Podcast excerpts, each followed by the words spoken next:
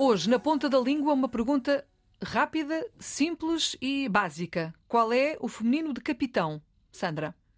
Muito bem. Para já, como nota prévia, deixa-me assumir publicamente que eu, Sandra Duarte Tavares, considerava que a única forma uh, que correspondia ao feminino de capitão era capitã. Assumo, a minha ignorância, não sei tudo, uh, gosto muito da língua portuguesa, gosto de estudar palavras, mas não sei tudo, não é?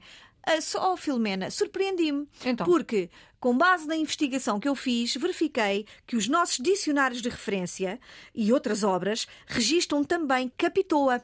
Capitoa, eu não sabia. Portanto, Olha, como eu. feminino temos capitã ou capitoa, o plural, capitães.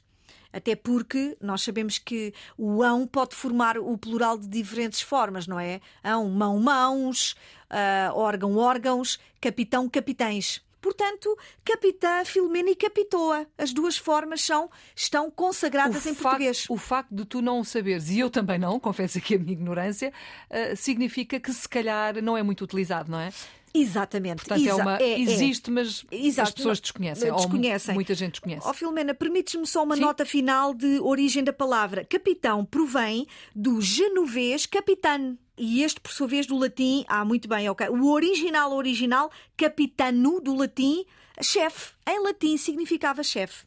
Pronto, estamos sempre a aprender. Sempre a aprender. Obrigada pelas explicações também. A Sandra Duarte Tavares está connosco todos os dias aqui na Antena 1 SU na ponta da língua. Sempre que tiver alguma dúvida, se vir alguma palavra escrita de forma incorreta, ou se ler em algum sítio, ou se tiver dúvidas sobre como é que se diz esta ou aquela palavra, é aqui que, que pode tirar essas dúvidas. Na ponta da língua com a Sandra Duarte Tavares. Relembro o número de WhatsApp para onde deve enviar as suas dúvidas: 9121 20501.